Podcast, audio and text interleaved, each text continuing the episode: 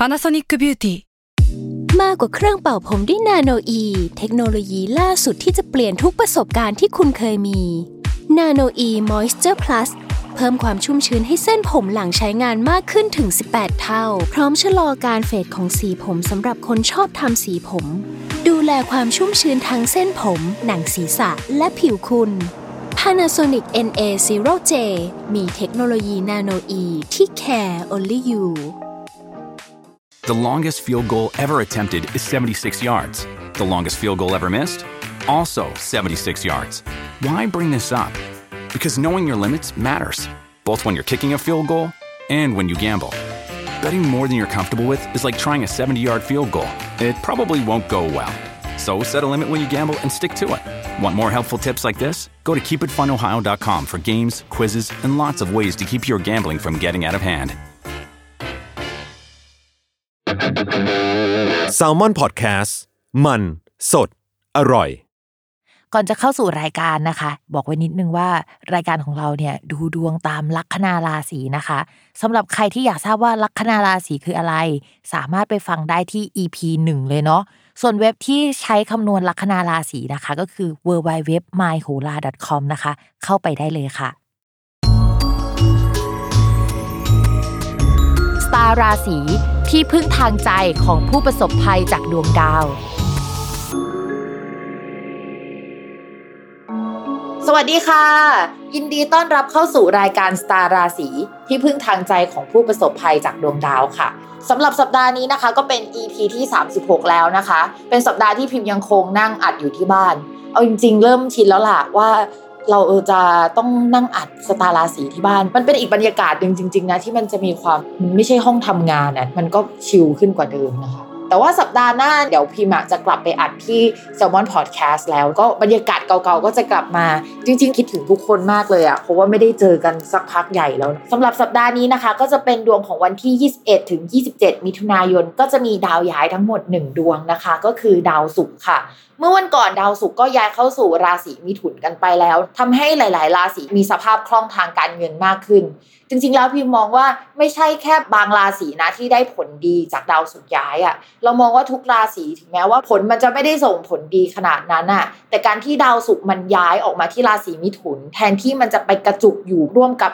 ดาวอื่น ๆ ในอีกหลายดวงในราศีพฤษภอะ่ะ มันส่งผลในแง่ของการเฮ้ยมันชัดเจนสักทีหนึ่งถ้าได้ก็ได้แบบชัดเจน ถ้าไม่ได้ก็มันชัดเจนว่าไม่ได้อะไรประมาณนั้นนะคะ ความอึดอัดมันก็จะลดลง แต่คราวนี้ดาวศุกร์เขาย้ายไปอยู่ในราศีกรกฎ ปกติแล้วในทางโหราศาสตร์ไทยอะราศีกรกฎเป็นราศีที่เมื่อดาวศุกร์ไปอยู่แล้วเขาจะได้เหมือนเป็นตำแหน่งพิเศษ เป็นตำแหน่งที่เราเรียกว่าราชาโชคนะคะ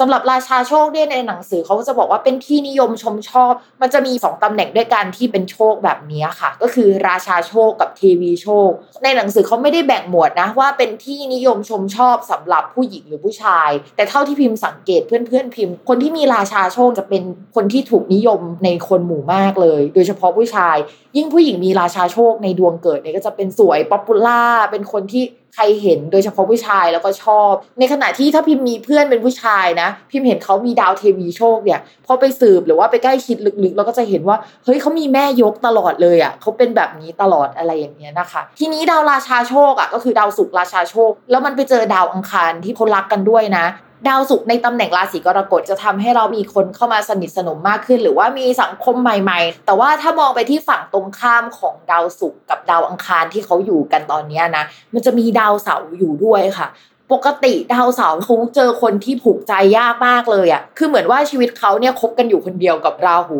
นะคะ ที่เป็นดวงที่คบกันแล้วเจอกันแล้วมันดี แต่ว่าเมื่อดาวอื่นๆ ไปเจอมันจะส่งผลในแง่ร้ายมากกว่า อย่างดาวศุกร์เจอดาวเสาร์บางครั้งมันก็จะแปลว่า ความรักมันถูกจำกัดกรอบเอาไว้ ทรมาน อกหักก็ได้นะเสียใจก็ได้ หรือว่าไปเจอกับความรักไม่เต็มเม็ดเต็มหน่วยอะ่ะ เช่น ไปเจอกับคนที่ชอบกันกับเรามาก แต่ว่าเขามีเจ้าของอยู่แล้ว ก็เป็นลักษณะแบบนี้ได้ ดาวเสาร์อะเขาก็ไม่ได้เจอกับดาวศุกร์อย่างเดียวในช่วงนี้เขาก็เจอกับดาวอังคารด้วย ซึ่งดาวอังคารย้ายมาอยู่ช่องราศีกรกฎพักหนึ่งแล้วนะคะ ก็ทำให้ความสัมพันธ์ในช่วงนี้อาจจะมีปัญหาได้ง่าย งานการอะไรที่เราทำอาจจะมีการเปลี่ยนแปลงดาวอังคารเวลาเจอกับดาวเสาร์อะไรที่อยู่ในเชิงโครงสร้างอะมันเปลี่ยนไป เรามองว่า ข่าวสำหรับในช่วงนี้นะ ประมาณ 2 เดือนนี้ แล้วโดยเฉพาะช่วงประมาณเดือนมิถุนายน แล้วก็วันที่ 21 มิถุนายนเป็นต้นไป เราน่าจะได้ยินข่าวเกี่ยวกับการเงินที่มันไม่ค่อยดี เช่น มันไม่สามารถเอาเงินออกมาใช้จ่ายได้ชัดเจน มีโอกาสที่ประเทศหรือภาพรวมมันจะมีหนี้มีสินเยอะกว่าเดิมนะคะ ส่วนเรื่องเกี่ยวกับความรักความสัมพันธ์พิมมองว่าช่วงนี้จะไม่ค่อยดีสักเท่าไหร่ เช่น มีความรักเกิดขึ้นใหม่ได้ในช่วงนี้นะคะ แล้วก็ความรักเก่าๆอะก็ยังทุลักทุเลเหมือนกับว่าต้องระวังเรื่องรักสามเศร้ามือที่สาม ถึงแม้ว่าเราไม่ใช่คนเจ้าชู้นะ อะไรแบบนี้มันก็จะเกิดขึ้นได้ เช่นมีรักสามเศร้าโอเค ชอบกับคนใหม่มาก แต่ว่าก็ต้องอกหักอยู่ดี เพราะว่าเราคบกับเขาไม่ได้ หรือถ้าสมมติว่าพื้นดวงของคนรักของเราไม่แข็งแรง ก็อาจจะแปลว่าเราไปเลิกกับคนเก่ามา เพื่อที่จะคบคนใหม่อะไรอย่างเงี้ยหลาย ๆ อย่างมันไม่ค่อยน่ารักนะคะ ภาพรวมเนี่ยมันเหมือนเป็น hate love relationship อะทั้งรักทั้งเกลียดหรือว่าทั้งรักทั้งทุกข์ไปในเวลาเดียวกัน อันนี้ก็พูดถึงดาวศุกร์ดาวเสาร์ดาวอังคารรวมๆกันไปนะคะ มันไม่ค่อยน่ารักสักเท่าไหร่ ถามว่าสัปดาห์นี้มันเป็นสัปดาห์ที่ต้องระมัดระวังอะไรบ้าง พิมมองว่าทุกเรื่องเลยนะ มันน่ากลัวจริง ๆทีนี้นอกจากเรื่องที่พิมพ์พูดไปช่วงนี้พิมพ์สนใจเรื่องการลงทุนทุกคน เพราะว่าลองเอาโหราศาสตร์เนี่ย มานั่งดูเทียบกับบิตคอยน์แล้วก็เลยจะพูดเรื่องนี้บ้างในสตาราสีสำหรับใครที่ชอบนะคะ คอมเมนต์กันมาได้หรือว่ามาแสดงความคิดเห็นกันได้อารัมพบทอาจจะยาวหน่อย เพราะว่าเพิ่งไปเจอเรื่องใหม่ๆมาอยากจะเล่าให้ฟัง โอเคสำหรับเรื่องการลงทุนหรือว่าเรื่องบิตคอยการที่ดาวศุกย้ายไปอยู่ใน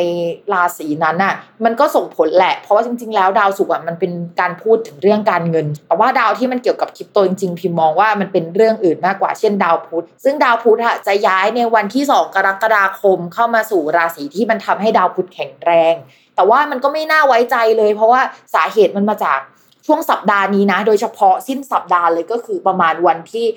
27 มิถุนายนนะมันเป็นจังหวะที่ดาวเสาร์กับดาวอังคาร แล้วก็ดาวจันทร์สามอันนี้สำคัญมากนะคะบิตคอยหรือว่าอะไรที่เกี่ยวกับการทุบอะมันทำมุมกันหนักมากๆนะคะ โครงสร้างอะไรที่มันมีอยู่ในช่วงก่อนหน้านี้ค่ะ มันอาจจะพังทลายไปหรือมันไม่สามารถใช้งานได้แล้วในช่วงหลังจากนี้ทำอะไรมันก็ติดเพดานหรือมันไปไกลกว่านี้ไม่ได้นะคะ จริง ๆ มันค่อนข้างน่ากลัวมากในช่วงนี้ จริง ๆ พิมมองว่ามิถุนากรกฎายังคงน่ากลัวอยู่นะคะ ตราบใดที่ดาวอังคารยังไม่ย้าย เพราะว่าดาวอังคารกับดาวเสาร์เวลาเจอกัน ถ้ามองในแง่อุตสาหกรรมภาพรวมใหญ่ๆนะมันเหมือนยกเลิกอุตสาหกรรมนี้ มีการปิดบริษัทออกมาประกาศว่าเราเจ๊งแล้ว หรือถ้าสมมติว่ามองในกราฟพิมก็จะเห็นว่าเฮ้ยถ้าสมมติว่าเรามองว่ามันเป็น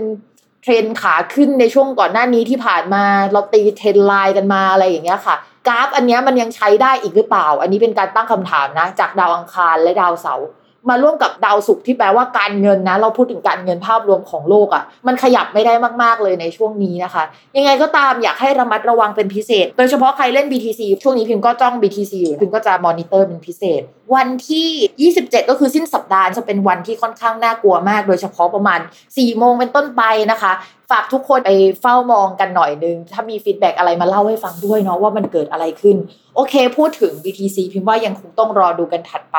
เดือน 2 เดือนเลยอะให้พ้นกรกฎาไปแล้วเราค่อยว่ากันอีกทีดีกว่า อันนี้คือภาพรวมคร่าวๆนะคะ ของสิ่งที่น่าสนใจในช่วงนี้ โอเค เรามาเริ่มดูดวงกันเลยดีกว่านะคะลัคนาราศีสิงห์ นะคะ เรื่องเกี่ยวกับการงานก็จะต้องดูที่ดาวศุกร์โดยตรง ซึ่งดาวศุกร์ในเดือนนี้ค่ะ ไม่ค่อยดีกับราศีสิงห์สักเท่าไหร่นะคะ ก็จะทำให้ราศีสิงห์มีการปรับเปลี่ยนแผนกปรับเปลี่ยนงานเกิดขึ้นได้ ใครที่เหมือนอยู่ในบริษัทที่ไม่ค่อยมั่นคงสักเท่าไหร่อะเดือนนี้เป็นเดือนที่ต้องระมัดระวังเป็นพิเศษว่าเขาจะเอายังไงวะอะไรประมาณนี้นะคะ อย่างน้อยที่สุดนะคะ ก็อาจจะมีการปรับเปลี่ยนในเรื่องของตึกหรือว่า ตอนแรกเนี่ยทำงานที่บริษัทก็จะปรับมาทำงานที่บ้านแทน หรือถ้าทำงานที่บ้านอยู่แล้วก็ปรับกลับไปเปลี่ยนไปทำที่บริษัทอะไรประมาณนั้นนะคะ อย่างน้อยที่สุดคือเรื่องนี้นะ แต่ว่าอย่างมากที่สุดมันก็ไปได้ไกลถึงเฮ้ยยุบแผนกเปลี่ยนที่ทำงานเลยแหละอะไรประมาณนั้นนะคะ ส่วนเรื่องการเงินนะคะก็คือต้องรอดาวพุธ ดาวพุธเนี่ยเป็นดาวสำคัญของราศีสิงห์เพราะว่าราศีสิงห์เนี่ยมีดาวการเงินสองช่อง ทั้งสองช่องอะเป็นดาวพุธหมดเลย เพราะฉะนั้นเนี่ยถ้าดาวพุธเสียดวงเดียวก็คือเงินหายไปหมดนะคะ ซึ่งดาวพุธเนี่ย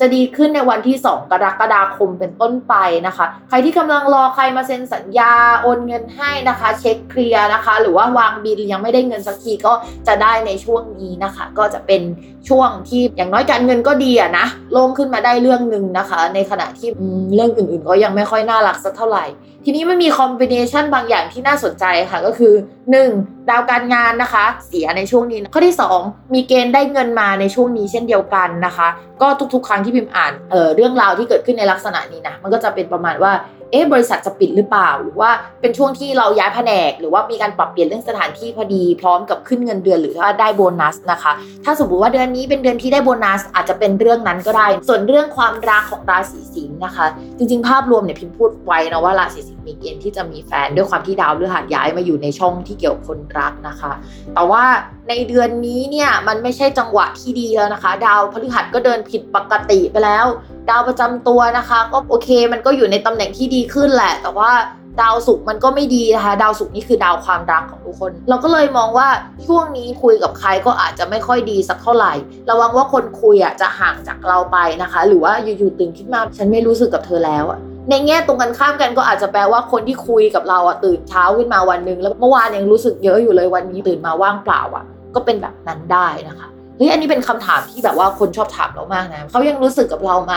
ทำไมอยู่ๆเขาถึงไม่รู้สึก ซึ่งมันมีจริง ๆ นะจากเคสดูดวงที่ผ่านมาที่ตื่นเช้าขึ้นมาเป็นซัมเมอร์ก็คือไม่ได้รู้สึกอะไรกับเราแล้วอะไรประมาณนั้น ต่อมานะคะ คนมีแฟนแล้วนะคะ ช่วงนี้ก็คือมันจะห่างเหินประมาณนึงนะคะ ต้องรอดาวศุกร์เนี่ยย้ายอีกรอบนึงประมาณหนึ่งหนึ่งเดือนนะคะ ความรักที่จืดจางในช่วงนี้ก็จะหายไป แล้วก็ช่วงนี้ก็เป็นช่วงวัดใจกันนะคะ พยายามประคับประคองความสัมพันธ์กันไปนะคะ สำหรับวันนี้ก็จบลงแล้วนะคะ อย่าลืมติดตามรายการสตาร์ราศีที่พึ่งทางใจของผู้ประสบภัยจากดวงดาว กับแม่หมอพิมฟ้าในทุกวันอาทิตย์ ทุกช่องทางของ s ซ l m o n Podcast นะคะสำหรับวันนี้แม่หมอขอลาไปก่อนนะคะ สวัสดีค่ะ